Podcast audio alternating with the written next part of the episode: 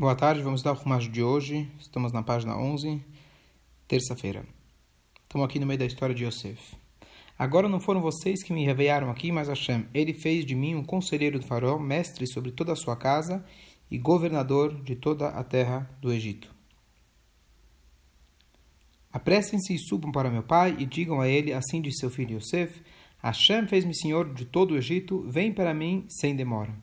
Parece um pouco de falta de educação quando ele fala para o pai: venha para mim sem demora, mas a gente entende que ele tinha uma missão naquele lugar, e como eu expliquei ontem, de que ele queria que o pai viesse com pressa para é, porque justamente tinha acabado o tempo que o pai deveria sofrer pela perda de Yosef. O Senhor poderá se assentar no distrito de Goshen e ficar perto de mim. O Senhor, seus filhos, seus netos, seu rebanho, seu gado e tudo o que o Senhor possui. Eu lhe sustentarei lá pois ainda haverá outros cinco anos de fome, para que o Senhor não empobreça junto com sua família e tudo que é seu. Você meu irmão, vocês e meu irmão Benjamim podem ver com seus próprios olhos que em minha boca fala a vocês. Contem ao meu pai tudo acerca da minha alta posição no Egito, acerca de tudo que vocês viram. Apressem-se e subam e rapidamente tragam meu pai aqui.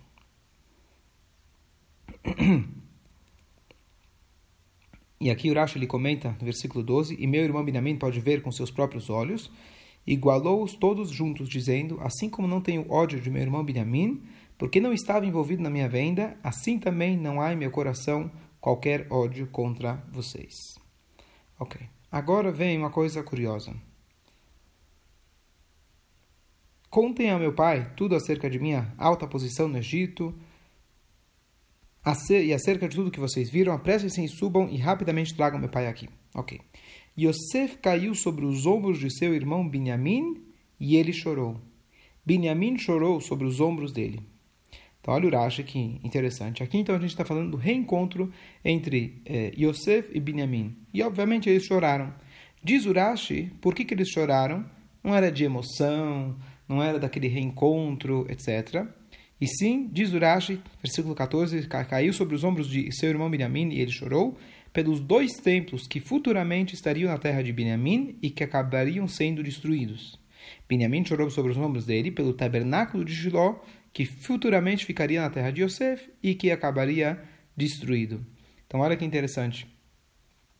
O Benjamim chorou pela destruição do que seria na, na, parte do Yosef futuramente, que lá teria sido seria construído, quem lembra aquela história de Elia Cohen, a profetisa Hannah, isso aconteceu no Mishkan, que era um templo intermediário entre o tabernáculo que tinha no deserto, que era de madeira, esse era feito de pedra, mas ainda não era não era o Beit HaMikdash, era em Shiloh. Isso era na, no território de Yosef. O Yosef ele chorou pela destruição futura dos Betei Migdash que seriam construídos depois em Jerusalém, que era a terra de Benjamim. Então, aqui surge uma pergunta interessante. O que, significa que eles choraram, pela, pelo Beit HaMikdash? O que está tão difícil para o Rashi dizer que eles choraram de emoção? Dois irmãos se reencontram, dois irmãos não se viram há tantos anos, eles são filhos da mesma mãe e perderam sua mãe. A gente falou antes que o Benjamim deu nome de todos os seus filhos em lembrança do seu irmão perdido, e agora eles, eles estão se abraçando, claro que eles vão chorar. Por que, que entre aspas, parece que Urashi Hazve Shalom está querendo estragar aqui a magia, está querendo estragar a emoção. Olha, ele chorou porque é algo que vai acontecer no futuro. Ele chorou porque ele chorou, certo? Então, na verdade, essa questão a gente já tem antes na Paraxá da semana passada. Primeiro tem um encontro quando Yosef ele vê o Binyamin, e depois eles começam a conversar. E Binyamin conta que ele teve os dez filhos nomeados em nome das perdas que ele teve do seu irmão. Então lá a mesma coisa. Por que, que ele só chorou quando o irmão contou para ele sobre os filhos? Então aqui a gente vê que a, o mero encontro entre os irmãos não despertou emoções incontroláveis no Yosef. O que despertou nele foi alguns impactos da conversa entre eles. E aqui elevando um pouco o nível da nossa compreensão, quando a gente fala de Yosef, quando a gente fala de Binyamin, realmente a gente está estragando o show, entre aspas no sentido de que o choro de Yodá, o, desculpa, o choro de Yosef, o choro de Binyamin, não se trata apenas de um reencontro de irmãos emocionante. É, aqui se trata, na verdade, de dois tzadikim. O que eles estão enxergando naquele momento é o futuro do povo de Israel.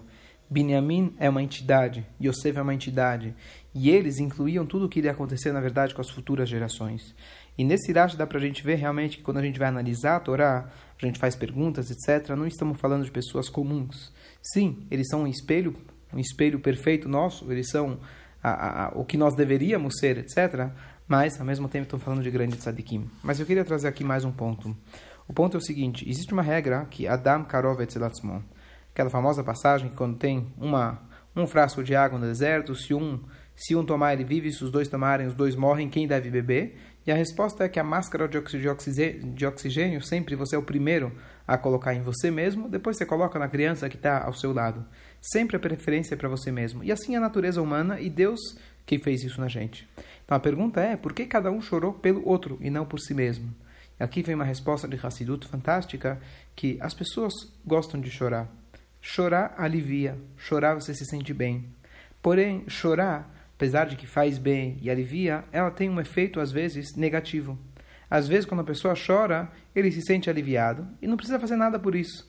Aquela famosa história que uma vez tinha um, é, um grupo de professor com alunos que eles estavam na Rússia soviética, embaixo de um, um sótão, é, estudando Torá, se escondendo da polícia.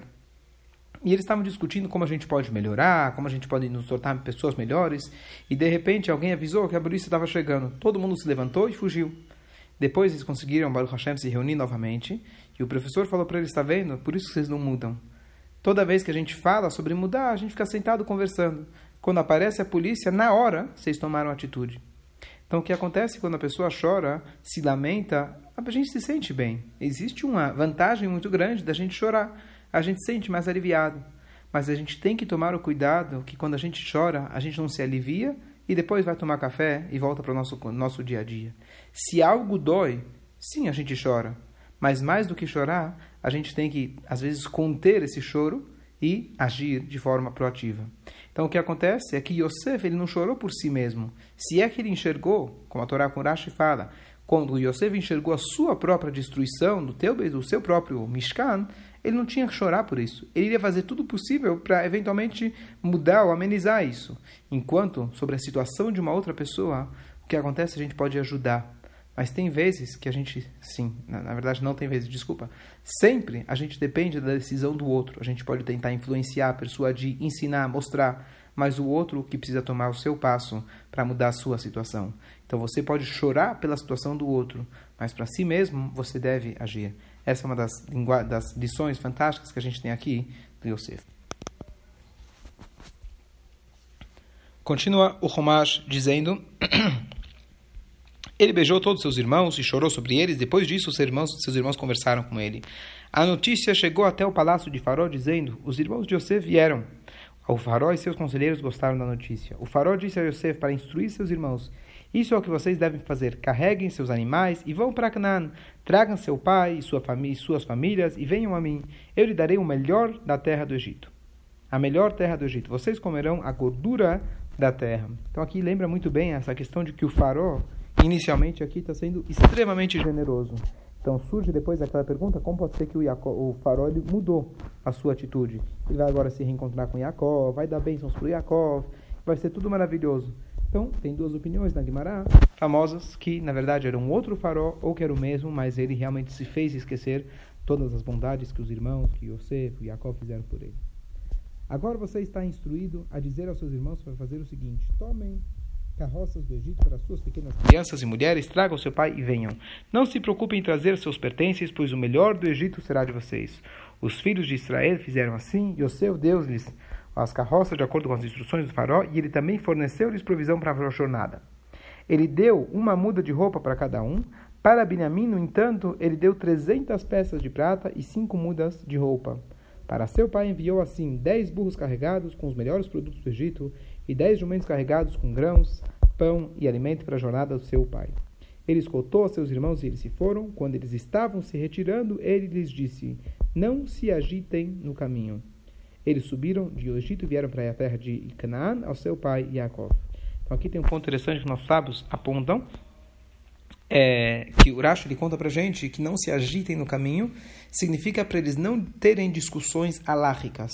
Porque se a pessoa ele tiver uma discussão muito profunda de Torá e etc., ele pode acabar se perdendo no caminho e assim por diante. Mas existem outras explicações no Yerushalmi, etc., que dizem que, na verdade, o que o Yosef falou para eles é que de sempre, durante o caminho, precisavam estudar Torá. E aqui vale a pena fazer um parênteses importante, quem vive no hemisfério sul, que agora vai começar a época de férias, quando a gente estudou a Parashá da semana passada, que o pai não queria mandar o Binyamin, então tem aquela questão que o Satan, Deus nos livre, o anjo negativo, ele gosta de fazer bagunça durante um momento que já é propenso para o perigo. Então Deus nos livre no caminho, o Satan ele faz mais força, Deus nos livre para que Hazve Shalom aconteça alguma coisa.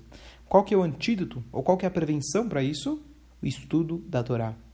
Então, queria só algumas indicações básicas que vale a pena lembrar sempre nessa semana, que condiz justamente com essa viagem deles de Mitzrayim para Israel, para Canaan, de que a gente, para viajar, tem algumas orientações. Se a pessoa vai viajar para fora do país, existe um conceito da pessoa pedir uma brachá, ou avisar, pedir o, é, é, é, que a, a brachá, ou que, o, para o rabino da cidade. Então, chega para o rabino e conta, comenta, fala, eu estou indo viajar, gostaria de uma brachá, número um. A pessoa, antes de viajar, deve receber uma aliá na Torá. Não é uma obrigação, uma exigência absoluta, mas é um bom costume, que isso também dá uma brachá especial para a pessoa. Isso pode funcionar para qualquer viagem, mas muito mais quando a pessoa está viajando para longe. Depois, a pessoa, antes de viajar, tem o costume da pessoa dar tzedakah antes de viajar. Próximo costume, quando você vai viajar, leva com você, ou melhor ainda, se alguém te entregar, um shliach mitzvah.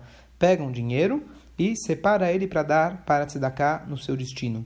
Dessa forma, quando você chega lá, durante o seu caminho você está protegido, que existe uma regra que quando a gente está ocupado com mitzvah, a gente não é prejudicado. Mais uma coisa, que aí sim tal que Yosef ele falou, conforme outras opiniões, não é um momento de discussão, obviamente, mas ao mesmo tempo, sim, é um momento da gente estudar a Torá. Durante uma viagem, a gente precisa de uma de uma, de uma proteção extra. Então aqui vem os comerciais, liga o Shiurim, entra no podcast, no SoundCloud, escuta o Shiurim durante a viagem.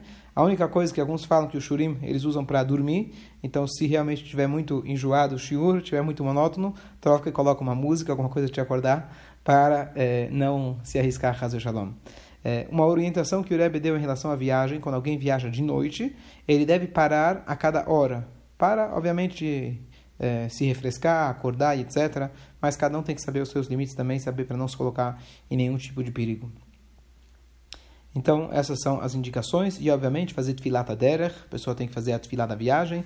Quando, eventualmente, a pessoa fez uma viagem longa, atravessou um mar, etc., deserto, de avião, assim por diante, a pessoa deve, quando chegar na, na sua cidade, deve fazer a brachá de é, Hagomel. Eles sobem a Torá, quando tem dez homens, e o homem, então, ele chega e faz a brachá de Hagomel, agradece a Deus.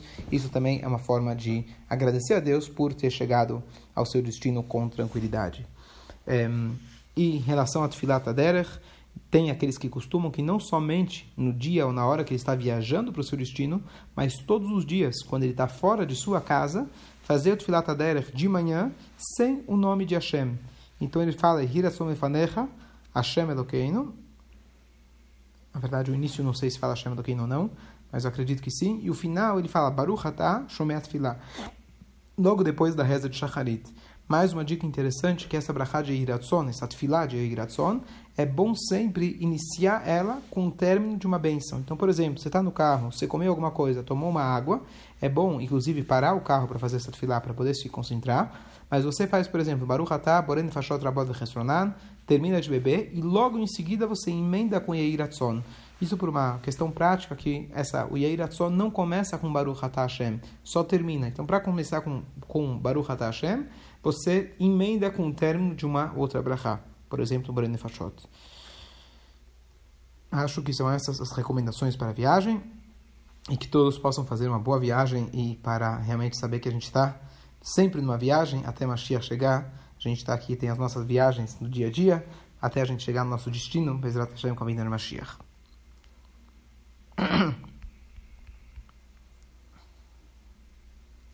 Bom, agora eles vão chegar para o pai e dar as notícias. A gente sabe que Deus nos livre, um dos motivos de um infarto, Hazel Shalom, é de uma notícia ruim, mas Deus nos livre às vezes também de uma notícia boa.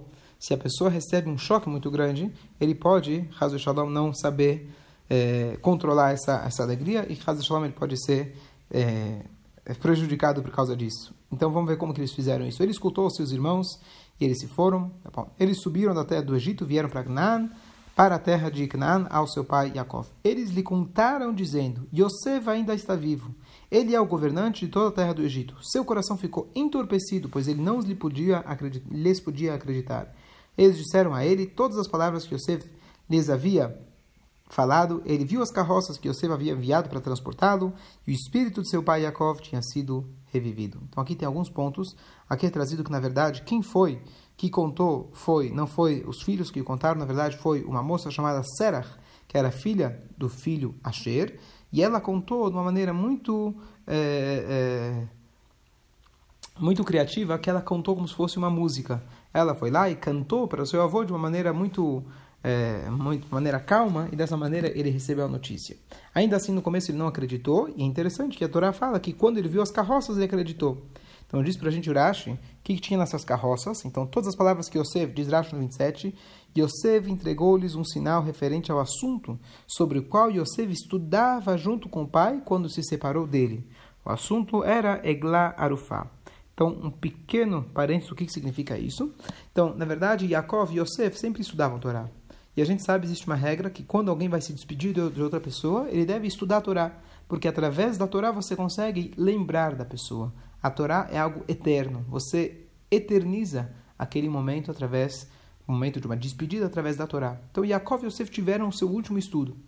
E qual era o assunto que eles estavam estudando? Era um assunto chamado Eglá Arufá. Eglá é uma bezerra, mas em hebraico a palavra Eglá é a mesma coisa que Agalá é o mesmo radical de uma palavra completamente diferente, que significa carroças.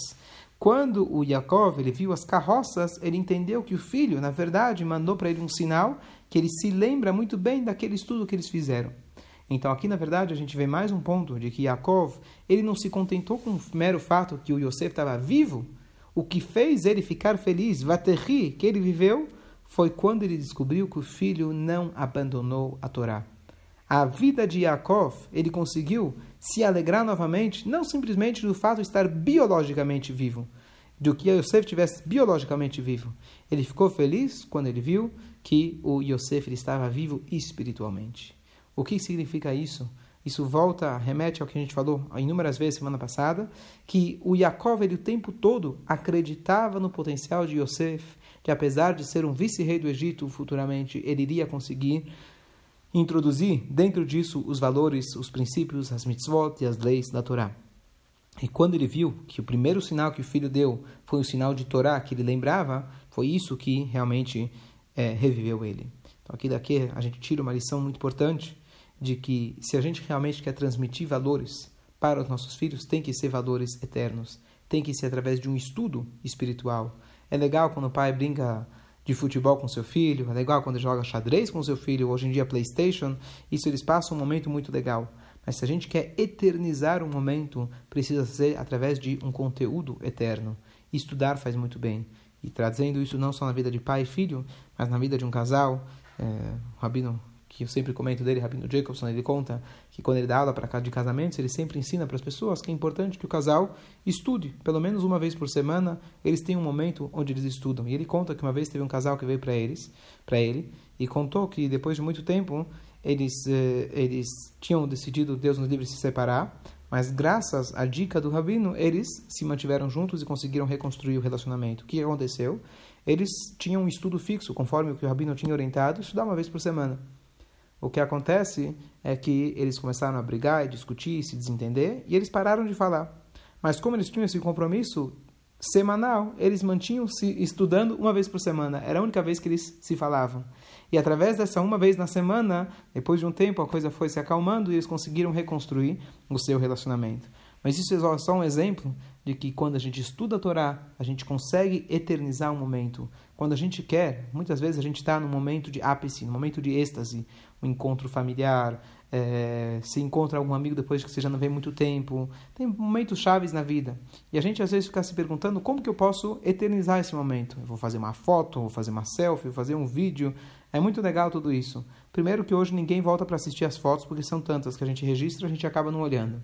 Mas mesmo assim, muito mais do que uma foto, se a gente transmite algo espiritual dentro desse momento. Então, por exemplo, está numa festa familiar, falam de Vrei Torá, como passou agora. Coloca uma vela, acende uma vela de Hanukkah. Vou contar uma experiência fantástica que aconteceu justo essa semana comigo. Eu estava, uma das minhas tias, ela fez aniversário de 70 anos essa semana, e ela convidou a família, conseguiu reunir a família que há muitos anos já, infelizmente, cada um na sua rotina não estava reunida, a grande família. E naquela hora eu levei comigo a Hanukkah, sempre armado com o tefilin, Hanukkah, as mitzvot do dia, shofar, o que for, e eu, sem perguntar para ninguém se podia ou não podia, simplesmente preparei a Hanukkah e convidei uma das pessoas para acender. Não forcei ninguém, só simplesmente chamei ele para acender. Ele acendeu e na hora que ele acendeu, me veio um clique de que pelo menos, eu acho que eu tinha, sei lá, 5 anos de idade, 27 anos atrás foi a última vez, é, não a última vez, mas é uma vez que eu me lembro que a nossa família estava reunida em um outro lugar, acendendo as velas de Hanukkah. Foi as velas de Hanukkah que me remeteram e fizeram lembrar, tem uma lembrança tão, tão, tão longe. Então a ideia é que realmente quando a gente eterniza esses momentos através de coisas eternas, é por isso que no casamento a gente sempre tem que ter a cerimônia do casamento. Tem que ter a cerimônia. Às vezes as pessoas falam, não, essa é a parte chata, o mais legal é a comida. Um discurso no bar mitzvah, a palavra de Torá, as pessoas, ah, deixa eu comer, já tô com já já tô com tô com pressa.